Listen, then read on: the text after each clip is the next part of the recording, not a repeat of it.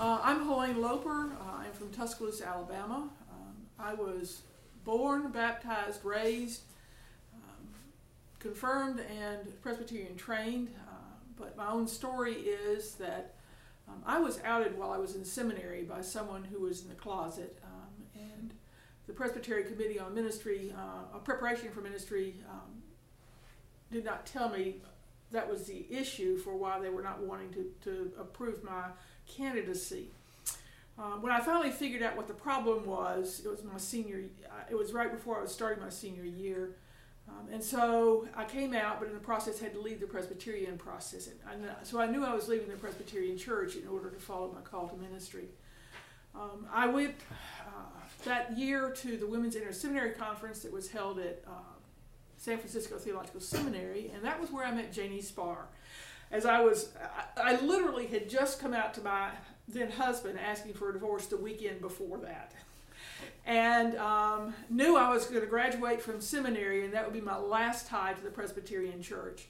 Um, I didn't know where I was going, but um, I knew that was where I was in the process. And so as I was leaving, I was also meeting the movement because I had just come out to myself. I stayed in touch with Janie uh, as I transferred into the Metropolitan Community Churches and was ordained there. Um, when the General Assembly sent out yet another study in the early 90s, um, I was still in Alabama. I had gone back there because that's where I felt like I was called to do ministry. Our people needed pastors there, and there really weren't any, any places where they could go at the time. So I was in MCC in Alabama. Uh, there was a presbytery. Uh, North Alabama was was um, going to take seriously the uh, instructions to, t- to study again the sexuality, but they could not find anyone to, to come to that committee who had been through the clergy process um, to talk about it.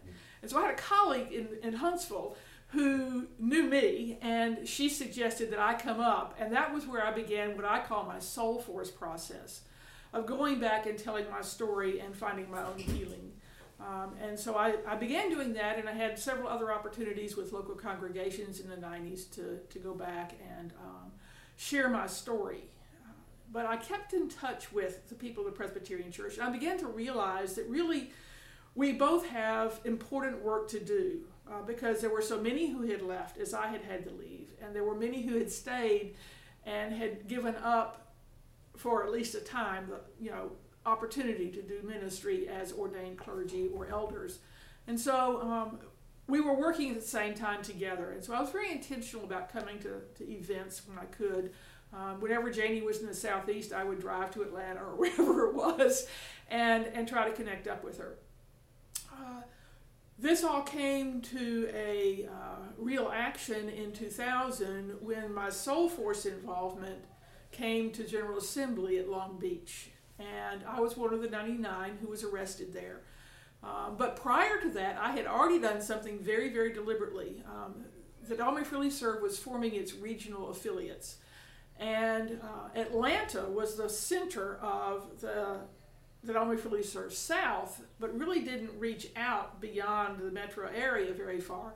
And so I challenged Janie to get together a group, and I gave him their first road trip through Alabama. And we visited four cities uh, Mobile, Montgomery, Tuscaloosa, and Huntsville. And out of that, two more light churches emerged. Um, one of them was immediate. Uh, University Presbyterian in Tuscaloosa became a more light church. Um, the pastor there had been very friendly. She has a gay son. Um, but the other church, ironically, had the, as its uh, interim pastor because they were between pastorates. Their predecessors had been classmates of mine in seminary, um, and the pastor who was their interim had been in Mobile, and I had spoken at his church before. And he happened to know Marty Reitmeyer's um, father um, as, as their circles. You know, it was, it was really a small world as we began to, to share. And then when they called their next pastor, who was still there, Elizabeth O'Neill, um, they then worked that process because Sid, Sid Batts did not feel like it was appropriate for him as an interim to take them through that process. He said they needed to do that with their, their new pastor. So there was a lot of integrity in that. Um, and, and, we had a grand time. I could tell you stories, but I'll spare those. Um, but that was the first that All May Freely Serve, more light, welcoming congregation uh, tour of an area where there wasn't much of a presence of some of the national organizations on the ground locally. Um, after 2000, um, I still stayed in touch. 2006 General Assembly came to Birmingham. And I wasn't really involved in the, the politics and the polity and the General Assembly uh, work that was being done um, by, the, by the different groups.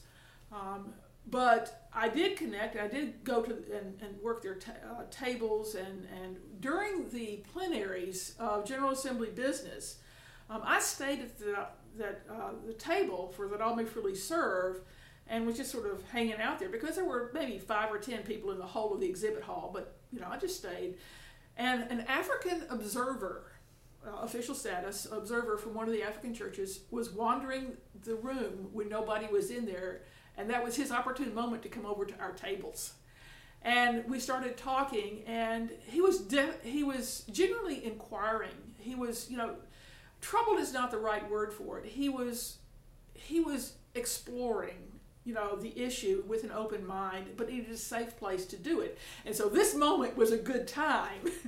and um, he came over and and he was looking at the materials, and he, and then he said, "Well, I just I just don't understand." How do you decide who's the man and who's the woman in your relationships? And I just sort of did my little smile and laugh and said, well, we're not bound by the gender roles. So we can decide who does what best and who has the time. And so we're free to, as a relationship to work that out mutually. And he kind of said, hmm, that sounds like that's a good idea. um, and he left you know, after looking again some more at the tables, but but I knew in that moment that change was happening one by one as we told our stories, as people who were willing to listen would would have the moment to hear someone else's truth, um, and at the end of that General Assembly, um, the may freely serve and the other groups had a silent demonstration, just holding posters as people were entering the closing worship, and there was a long set of stairs coming up to one of the entrances. And we were at the, on the sidewalk right above those stairs, and I happened to be standing closest to the stairwell. Middle aged man, conservatively dressed, came walking up the steps. And of course, when you're walking up the steps, you're looking down, and then he looks up and sees us, and he just starts shaking his head. And I knew, you know, okay, here's here's somebody that's that's not on board with us. Um, but he had a look on his face that was different from some of the the adversaries we have dealt with before. And he looked at me and he just said, and it was from his heart, he just said, Why can't y'all all just be like me? And in that moment, I knew what I needed to say back. I said, You know, I thought as Christians we were called to become more like Christ, not more like each other. And he kind of looked at me like, That's right. And I just left it there gave him room to sit with that. And, and he walked on. He was no longer shaking his head. He was, I could tell he was thinking. He was really thinking, what, what, what is my reason for this? You know? Um, and again, it was just one of those small moments when I saw change happening. Uh, but there was a long way to go. Um, then in 2010, uh, Soul Force National, I'm involved with Soul Force Alabama, which is a local chapter. Uh, but Soul Force National was going to do another uh, involvement with the Presbyterian Church. And um, there was a small core group of us, but only two of us were Presbyterian. And I've been very deliberate in my Soul Force work in saying that people from a different, each tradition should go back to their own tradition. Um, and so I knew I had to go to the General Assembly in Minneapolis uh, with that action. Uh, we got there. Um, there were two things, two committees working. One was on marriage and one was on ordination. There were so many people signing up that we knew they were going to do a, a, draw or a lottery for who got to speak. I got to speak at both committees. It was just one of those God things, I call it, you know, that, you know where it worked out. Um, and for me, that's that was important. Um, but I got involved much more deeply with the politic part of of the uh, organizations working uh, for change. Um, General Assembly then in the plenary sessions um, passed what became 10A and was the change in the Book of Order, but they they failed by just a few votes on the marriage. Well, the Soul Force folks got upset, and they went back to meet about what to do. And one of the one of the people from the representing the ally groups was meeting with us, um, and as they decided to do a demonstration similar to one they had done at a Lutheran uh, assembly. Um, our allies said that is just not okay with us as Presbyterians. And the two, uh, and when I realized the allies weren't on board with this, it was like a Soul Force principles. You don't violate your allies. But the others could not hear that. And the, the other Presbyterian was newly out and um, wanted to get his feet wet with, with a direct action. And so they went ahead and did it, and I couldn't participate. And we had, during each of the, the uh, votes on our issues, we had stood in a visible place to the commissioners, not in front of them, but at the back, um, praying for their decision. Well, I went back and took my place at that place and prayed for what was going on that would not do harm. But I also went and told our allies, they're coming.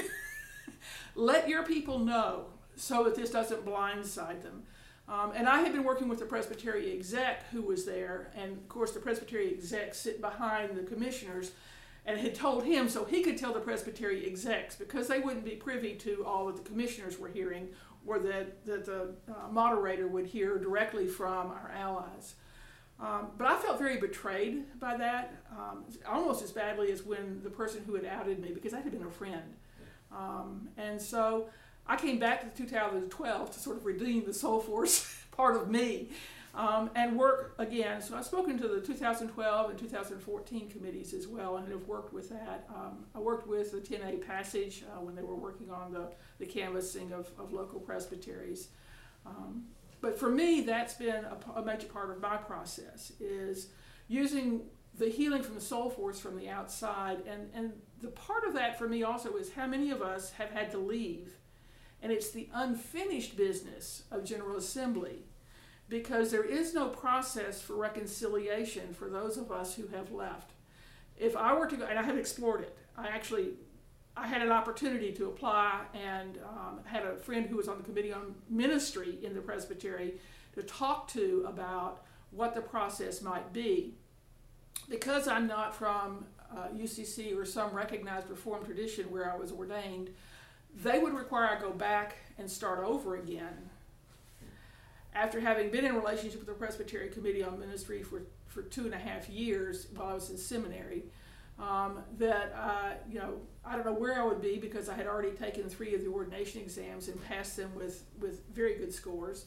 Um, I don't know where I would be with um, the whole question of if you're not from a Reformed tradition, you have to be reordained, and to me that's like rebaptizing.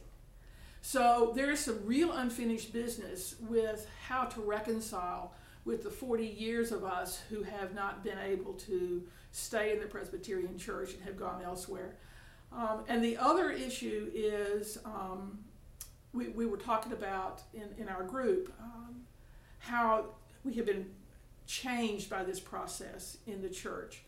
Um, but I'm in Alabama, um, and I'm very aware of the African American part of our church that is just culturally and theologically in such a different place. Um, and we have a lot of work still to do around that, um, you know, uh, in terms of the healing.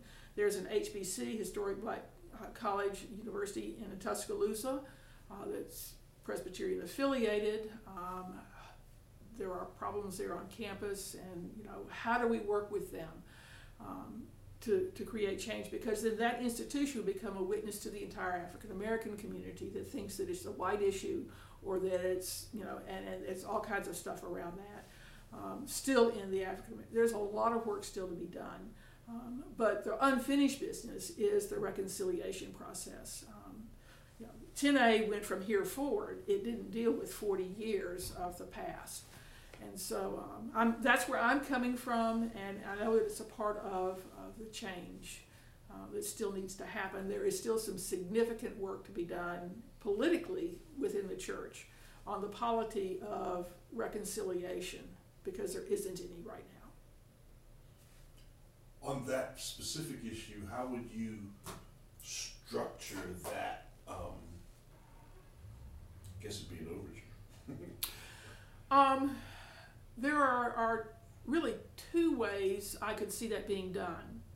One is to add a clause for discretion for the Presbytery Committee on Ministry and preparation for ministry to work together on someone attempting to transfer credentials with recognition of their previous calling that had been denied that the polity has now changed and they would then have the discretion to work that out negotiate that with each individual person that would be a very simple wording. Uh, the other would be to address more specifically those specific areas of that section that talks about ordination uh, and transfers and to make those changes in it. And that would be a much larger document of, of proposal um, and um, there would still need to be some discretion and negotiation allowed in that between the candidate and the presbytery committees that are involved. Um, the other thing that is a big part of that is churches willing to take that risk of entering that unknown of will this person be approved or not. Um, you know, it's one thing to take someone fresh out of seminary who's gone through the process. It's quite another to take somebody who's been somewhere else, doing something else, and you don't know if they're going to get through the process or not. Because, and you know, the, for example, the requirement right now would be that I resign my my position, join the Presbyterian Church, and start over again. And that's just not that's just not appropriate to reconciliation. Um, and so the, the question there's two ways it could be addressed. One is through a clause that would allow the presbyteries to negotiate what, would be appropriate to meeting the standards given the previous experience. Know, I went through 25 years ago. You know, I aced the polity exam, but polity isn't the same anymore. so you know, there would be, but what I wouldn't call it remedial, but I would need an update. You know, um, and and and what would that be, and how would that be worked out with the ordination exam process? Because that's a whole other part of this that that would have to be addressed um, is how those who had, had taken the exams 25, 30 years ago, um, or someone, I noticed that one of the people was had their their ordination reordained or whatever, and it's like you don't rebaptize, you know. And for me, the, the theology behind that is that rebaptism denies your previous journey of faith. Well, reordination denies my previous 25 years of ministry. I just can't go there, uh, I, not with integrity to the to the to who I am and, and the calling and the faith and the life I've lived. So that's that would be the two answers that I would have. Um, Separate question um, about the internal dynamic of what we'll call the movement, mm-hmm. um, which to be specific, when we're talking about the, the liberation movement for gays and lesbians, mm-hmm. that so the relationship or the dynamic that exists between those um, like yourself mm-hmm. who um, whose call led them away from the we'll call it the battle the institution. Lines, the, the, institutional battle line yeah, yeah. Um, and those who actually have been at that grindstone right? I, I, it's an interesting dynamic that I witness as I as I as I check the group. Mm-hmm. and there is a there is still a we, you know, that, that focuses on the liberation aspect. But I'm wondering if you could double click that and maybe give some, some, some insight to some of the other stuff that, that, you know, some of the nuances in that, in that, that bracket. For me, I can say I began to realize that we had equally valid ministries, um, that mine was just in a different form than theirs. Um, but I could work with them and I could come and speak with a voice that they didn't speak with. Um, it's like when I went back to the presbytery in North Alabama and spoke as the person who had been in the Presbyterian process who had been denied. Those are voices that were not being heard in Alabama during the conversation around the issues. Um, and, and that is an important voice. And it's important that people stayed and fought. Um, each of us has made our own sacrifices. It was a very difficult thing for me to leave the Presbyterian Church. I felt like a, a you know a lifelong relationship and family had been broken. Um, but out of that, um, I have also come to an awareness that there's one Lord, one faith, one baptism, and it's not about any denomination. um, you know, so there's a sense in which I have grown beyond the denominational identity, but I am still so Presbyterian. Um, and I find it difficult to be in places where the decency and an order and the, the integrity of polity and working a process as slow and as crazy as it can be um, is far better than making rapid changes when you make mistakes. And that's actually what happened with Amendment B back in the 70s. 1973, the DSM changed the classification of homosexuality from being a disease to being a mental health condition related to social oppression. Um, and the churches then had to deal with that because all of a sudden their committees on preparation for ministry could not call us sick. So they had to go to the center side. And, and, and you know, that's where we wound up on a decision made with only three years real reflection. And it wasn't even that. It hadn't been studied. That study came out and people didn't do it. Um, but that slower process of doing the theological work, of really examining and listening to the stories, um, is so important. Uh, and the stories that are not heard, I'm really excited that the people who are coming back here to this event um, from the same stories I've had. Uh, I met Susan Leo in 1990 at the same time that I, I met Janie Spahr. There's a whole other story around that. I was just coming out, as I said earlier, and uh, at the at the conference on Saturday morning, they had a table with like eight seats or ten seats around it, and on it had a card that says for lesbian seminarians. And I said, Susan Leo had picked me up at Larkspur Landing from you know coming from the airport on the shuttle, and um, I really kind of liked her and, and, thought she was a cool person. And I said, if she sits there, I'll sit there. Well, Susan Leo walks in and sits right down, so I say, okay. So I go sit down. Little known to me was there was another person on the airplane from Atlanta from Candler Seminary who had seen me and said, if I sat there, she sits there. So there was this sort of domino effect of people coming out, you know, because because they saw somebody else um, do it. And uh, so I have, you know, uh, kind of, I've not kept in touch with Susan, but I was I saw she's supposed to be here. And, so this connecting of those of us that have had to leave to go and do our ministries, uh, it's a very difficult decision between staying and working for change and following that calling that said, You are called to pastor my people. Um, and you know, Janie did a wonderful job of that, of pastoring God's people through that all may freely serve. Um, but in Alabama, that needed to have a form of a place where people could go and worship because there weren't any places when I went, went there in, in the 90s. Um, until we did that little tour, there weren't any more light churches that were identifiable. Um, so, does that get your question? you were asking about the other exciting for me is the collaboration. I have I have have watched as that has been built, and I, I, and I know there's always that sense of competition. But what I have seen is each entity come up with what its strengths are, to recognize in, in one another, um, and then to realize that they could each do their work together without competing with each other by using their specialization strengths. And so when they had um, people coming to tell their stories. There were a lot of people from that all may freely serve who had been telling their stories that came in. And, you know, and, and, but the people in Covenant Network know how to work the politics. I am not a politician. I am far too direct. um, and and so you know each does their work best, and that that mutual respect for what each one does is what I have admired in this process. That they have built that over the years um, it was difficult. There were some combinations, um, but but to realize that they were reaching different people and they had a different function in the process, and that those functions were equally important. That one could not do it alone, um, and that that to me was was. I'm not sure what, how to how to describe it. It, it was it was a give me a warm feeling, you know, that, that we can collaborate. We can have different ministries, but we can collaborate together.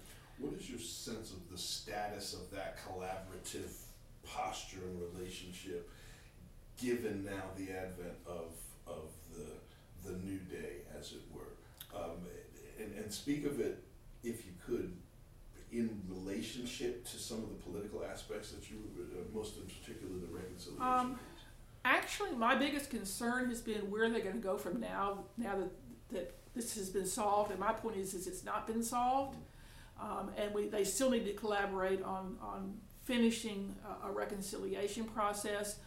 and um, to be on the alert for the next whoever it is that's outside. Uh, unfortunately, the polity of the Presbyterian denomination is premised on Robert's Rules of Order and debate. and that always creates winners and losers. And I don't see the church being reconciled and united until they change that structure. And that's a whole other issue. it feels so unpresbyterian, but until that conversation becomes one where we can dialogue and disagree without having to vote and have winners and losers, um, there's going to be some tension and some disunity because of the power structure of that dialogue and who wins the vote.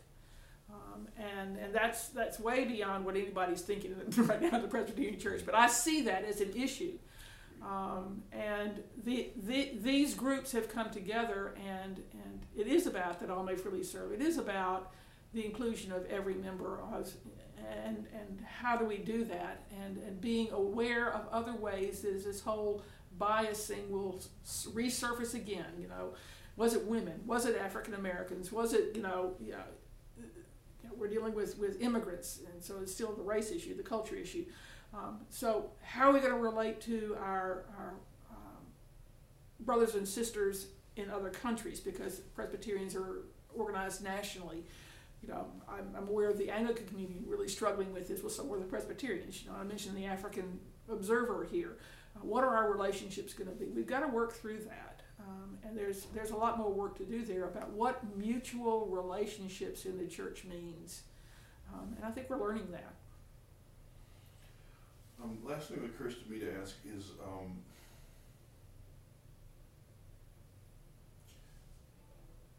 so the issue of diversity, mm-hmm. right? Um, all liberation movements are cousins.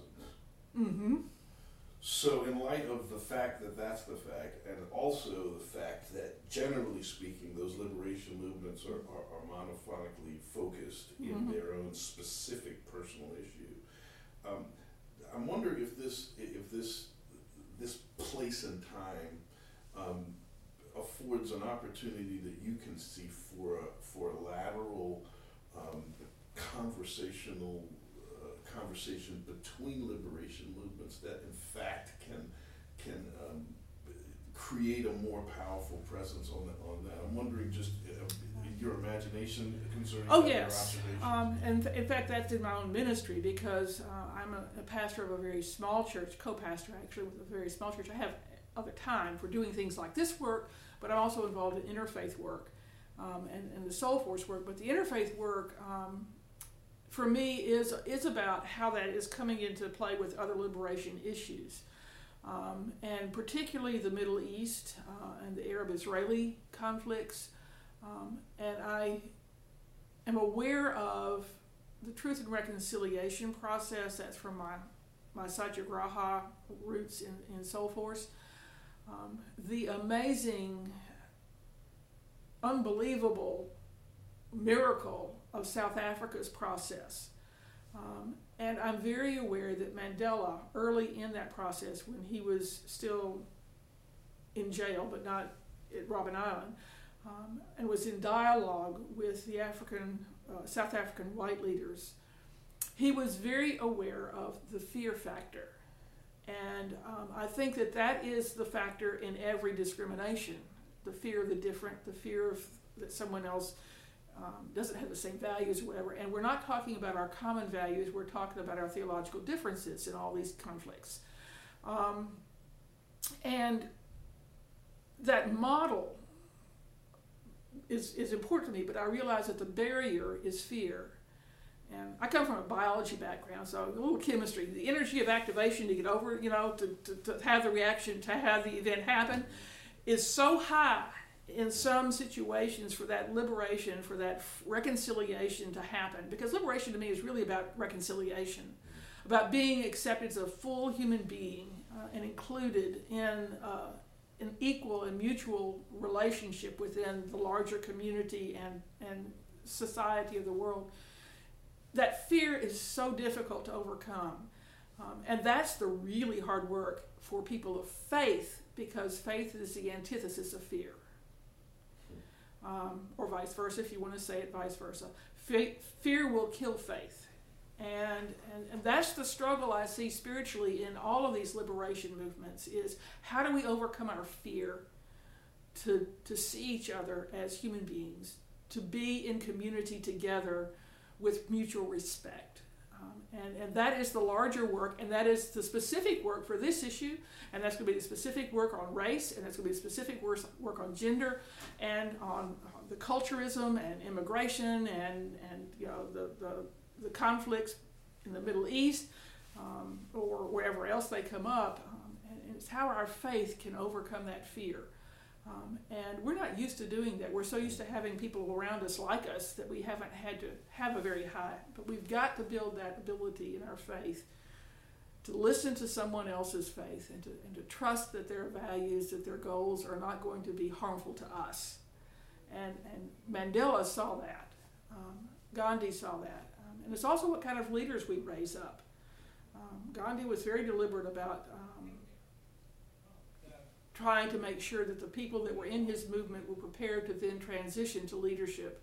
Kind of like Bayard Rustin, you know, when do you go from protest to negotiation? You have to change your relationship and what you're willing to do in that process. And uh, we have a lot of work to do on that. It we have me- just scratched the surface. It strikes me as the perfect time to strike that match yeah. at this moment. Okay. Thank you. Thank y'all.